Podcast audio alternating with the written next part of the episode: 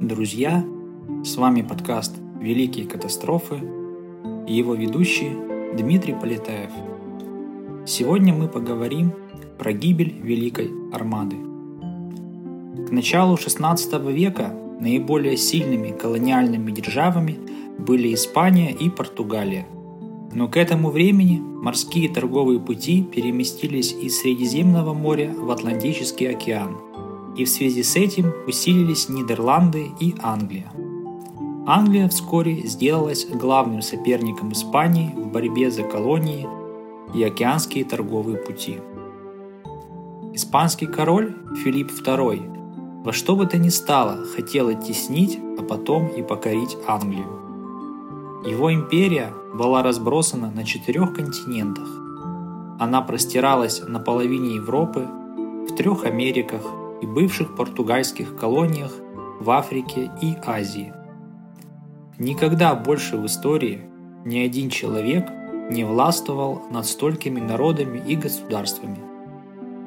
Филипп II назывался королем-пауком, который ткет в своем дворце эскориал под Мадридом тончайшую паутину, заговоров и интриг, опутывая весь мир – еще его называли Филиппом Осторожным, защитником веры и искоренителем ереси.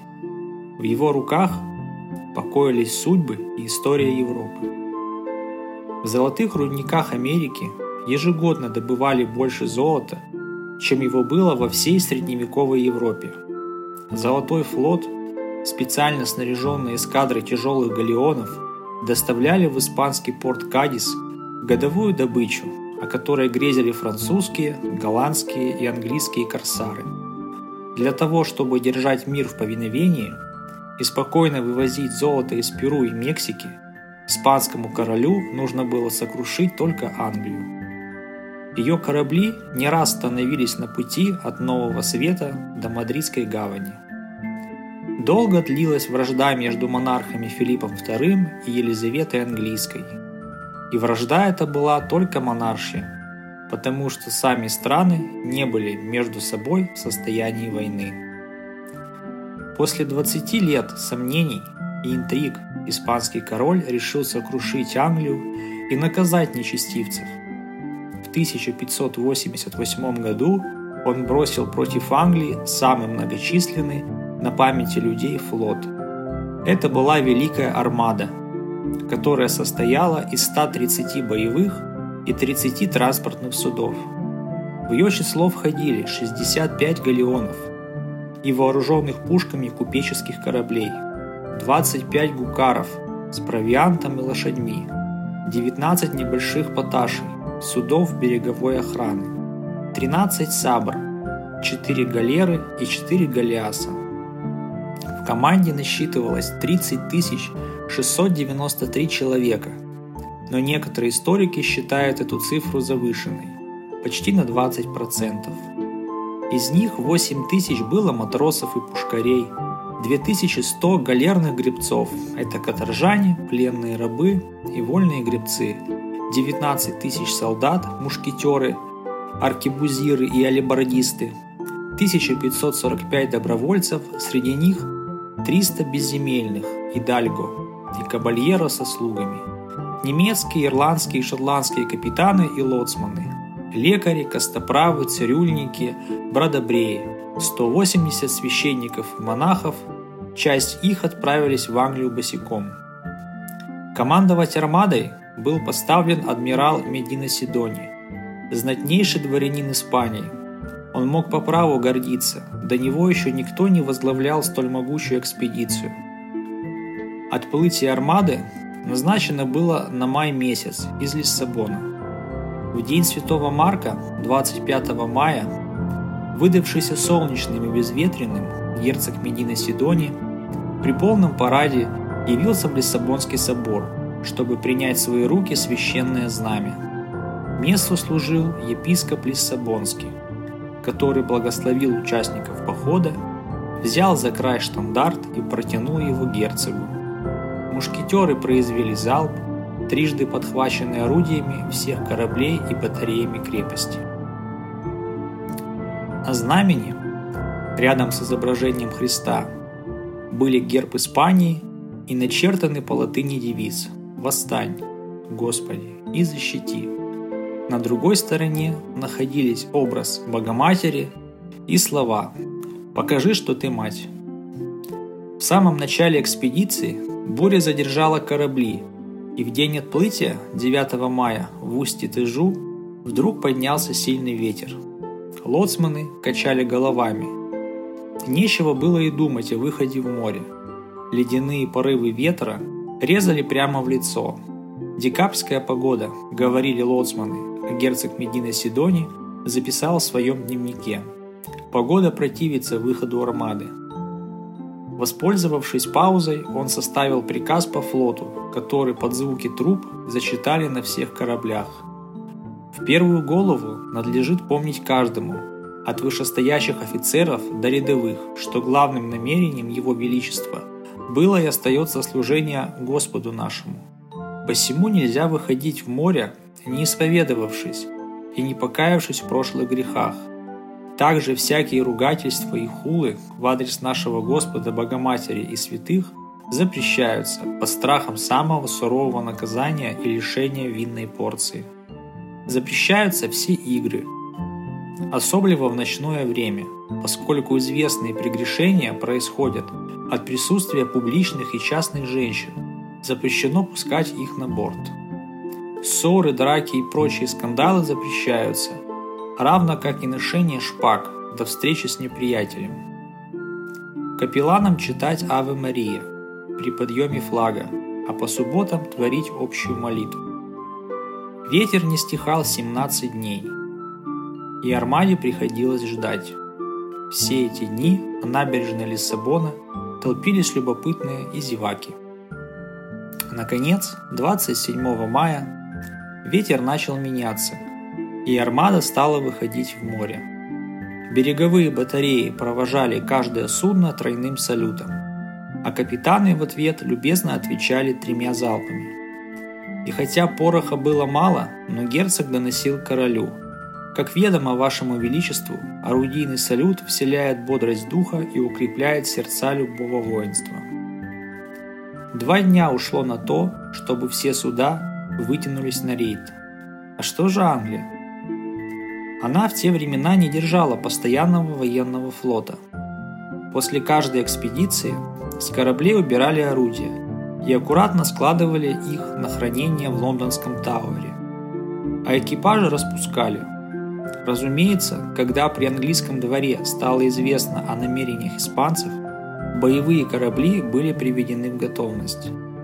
После тяжелого перехода, длившегося почти два месяца, армада подошла к мысу Лизард, где и была обнаружена англичанами.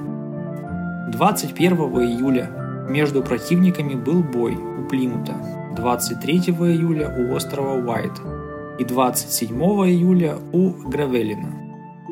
Основную часть Великой Армады составляли галеоны, корабли с высокими бортами и высоко поднятыми над ватерлинией полубаками и полуютами – из-за такой конструкции они высоко уваливались под ветер, и им трудно было управлять даже в спокойную погоду.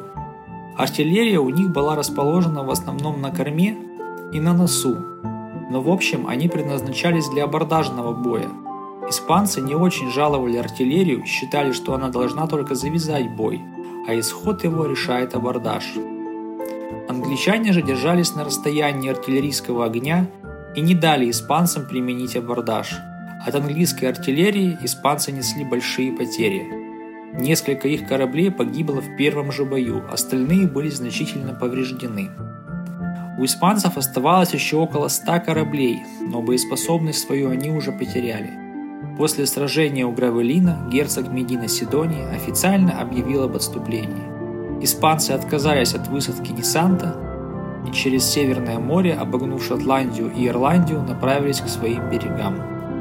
Капитан каждого корабля получил инструкцию о порядке возвращения флота в Испанию. Нужно было пройти 750 лье по Северному морю, неведомому никому из нас, как писал казначей армады Педро Коко Кальдерон. Он мог бы еще добавить, что ни на одном корабле не было карты Северного моря, а карты Ирландии, бывшие тогда в ходу, изобиловали неточностями. 13 августа были урезаны порции питания без различия чинов и званий. Герцог распорядился побросать в воду всех лошадей и мулов, дабы не тратить на них питьевую воду, хотя голодавшие люди предпочли бы съесть животных. Положение на судах было очень тяжелое. В повалку лежали цинготные тифозные больные. Матросы умирали от голода и заразы. Места в лазаретах не хватало, больные умирали прямо на палубах с пересохшим горлом и пустым желудком, на промокших соломенных матрасах. В полузатопленных трюмах плавали дохлые крысы. 17 августа море окутал такой густой туман, что нельзя было рассмотреть соседний корабль. Низкое, хмурое небо не позволяло определить высоту солнца в полдень, а ночью не было видно полярной звезды. Штурманы вели корабли наугад, не зная характера прибрежных течений. Кроме того, наступили необычные для августа месяца холода.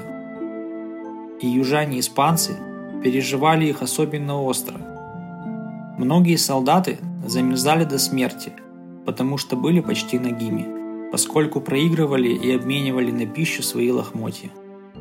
Когда туман немного рассеялся, герцог не досчитался нескольких судов, но их не стали ждать, потому что ветер стал вновь меняться – Особенно сильно море разволновалось 18 августа, когда разразился страшный шторм. Набегавшие из мрака пенные валы мотали тяжелые корабли из стороны в сторону, как игрушки. На утро герцогу доложили, что в пределах видимости всего 11 кораблей. Герцог рекомендовал всем избегать Ирландии, но многие, несчастные, захотели пристать к берегу. Презрев опасность, другие по ошибке штурмана попали в ловушку и к ужасу своему увидели скалы, там, где рассчитывали найти чистую воду. На одном из кораблей матрос бросился с топором на нос и единым махом перерубил якорный канат. Якорь плюхнулся в воду, но было уже слишком поздно. Обезумев от ужаса, цепившаяся в шкоты команда смотрела на надвигающуюся сбоку скалу. С грохотом, который может возвещать только конец света, Голиас ударился о камни. Из его распоротого брюха посыпались пушки, ядра, ящики с оставшимся провиантом и сундуки с драгоценностями. Но теснившиеся на борту моряки были слишком измучены, чтобы продолжать борьбу с бушующим морем, и исчезли в его пучине. По случаю славной победы Елизавета Английская устроила в Лондоне пышное торжество, по примеру древних римлян – она проехала в триумфальной колеснице от своего дворца до собора святого Павла, куда поместили флаги, вымпелы и знамена, добытые у побежденных испанцев. От Великой Армады осталось только 65 растрепанных бурей кораблей. Будто бы в насмешку к ней намертво прикрепилось наименование «Непобедимая». Хотя в то время ее никто так не называл – Маркиз Санта-Крус окрестил ее в 1586 году счастливейшей. Сам адмирал Медина Сидони именовал ее просто Армадой. В английских документах значится Армада или Испанский флот. Ни разу ни король, ни герцог, никто из офицеров, ни испанские летописцы не называли ее непобедимой. Филипп II прекрасно знал, что Виктория – дар не людской, а Божий.